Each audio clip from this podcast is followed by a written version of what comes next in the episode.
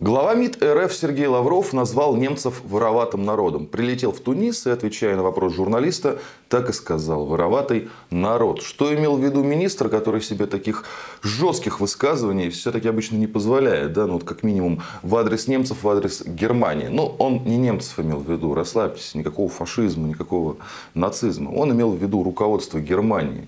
И тут надо понимать, что с руководством Германии Лаврову приходилось работать достаточно плотно, да, то есть Например, у меня э, вообще, мне кажется, у многих в России есть такая небольшая печаль из-за того, что вот из-за этого вот всего очень важная, серьезная, выгодная, мощная спайка между Россией и Германией была разрушена. Да?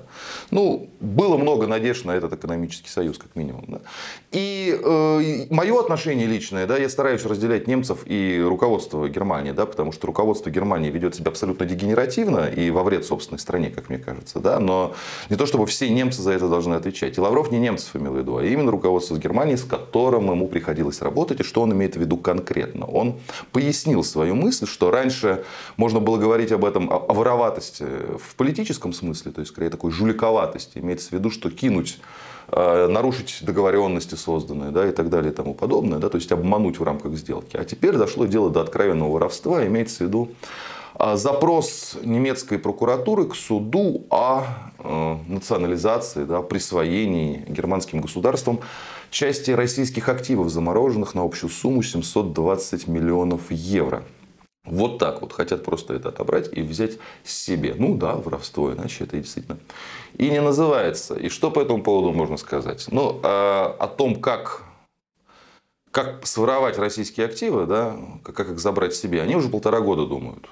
Какой-то момент они все-таки пришли к тому мнению, ну, юристы в основном их, что э, действительно это противоречит все национальному законодательству. Да? То есть, как бы вы к России не относились, что бы ей не приписывали, нельзя просто так взять и забрать то, что тебе не принадлежит, а принадлежит России. Да? Но прошло время, провалилось контрнаступление, стало понятно, что чтобы Украина, вот этот вот проект, да, вообще как-то на плаву держалась, да, нужны еще деньги, а денег нет, деньги реально заканчиваются, и в том числе у немцев. Ну, реально у них много сейчас трат, доходы уменьшились, из-за разрыва с Россией. Да? И денег взять нет, когда тут Шольцу, канцлеру, недавно суд запретил, например, как бы из одного кармана в другой переложить. Там были деньги, которые запасли на борьбу с коронавирусом. Да? Но даже их суд запретил использовать, потому что не так это все делается. Немцы все-таки строгий народ, бухгалтерия, закон, т.д. т.п. Ну, строгий по отношению к себе, а по отношению к нам сейчас идет ну, попытка воровства, как и сказал Лавров. А что касается жуликоватости политической, ну, во-первых, конечно, сами себя обманули. А, понятно, да, вот в, в контексте и украинской истории, потому что я думаю, Лавров имеет в виду как минимум два, ну я думаю побольше, конечно, но два случая а, вспоминаются. Первый это кидок э, по договоренностям э, еще в период Януковича и Евромайдана, да, когда, помните, была договоренность между Януковичем и оппозицией, да, там расходимся, досрочные выборы. И Евросоюз это все завизировал, да, а потом сказал, а, Янукович сбежал, мы как бы от своих слов отказываемся, потому что так колесо истории повернулось. Но второй случай, понятно, Минские соглашения, точнее заявление Меркель о том, что Минские соглашения были нужны только для того, чтобы подготовить армию Украины. Я, честно говоря, э, отношусь к тем, к той части экспертного пула, да, который за этой историей следит вот уже скоро 10 лет будет, да, я считаю, что все-таки на самом деле у Меркель конкретно, у Германии в тот момент было желание имплементировать Минские соглашения и завершить эту историю через этот трек. Да? И то, что Меркель потом сказала в отставке, это она как бы себя выгородить пыталась. Там такой момент был, как же вы допустили, почему вы не остановили Россию еще тогда, в 2014-2015 году, зачем были эти Минские соглашения, вы дали как бы России перегруппироваться, в общем, там, валили на них, валили, Меркель сказал, нет, я дала Украине время, наоборот, чтобы как бы она подготовилась. Ну, кстати, подготовилась Украина действительно местами неплохо, но основная масса вооружений, надо это понимать, особенно от Германии, да, она все-таки поступала уже после начала СВО. Даже когда СВО началась, немцы еще как бы не поняли, в каком мире они оказались. Они говорили, будем поставлять только вот оборонительное вооружение, ни в коем случае не наступательное. Да? Сейчас уже они как бы думают, ракеты давать или не давать, дальнобойное. Тогда так речь шла. В общем, на самом деле, я думаю, это были оправдания Меркель. То есть, европейцы, может, и хотели. Другое дело, что украинцы не хотели, а американцы позволили им не хотеть. Нет, мол, не соглашайтесь, на компромиссы не идите, потому что Европе было выгодно этот конфликт разрушить, э, урегулировать именно через Минский трек. Ну, получилось так, как получилось. Э, за это платим, и Европа тоже платит. Платит много, платит дорого. Платить, платить продолжит. Но если... Я, я говорю, что, вот, на мой взгляд, вот, ключ проблемы именно в дегенеративности конкретных властей в конкретный исторический период. Все-таки.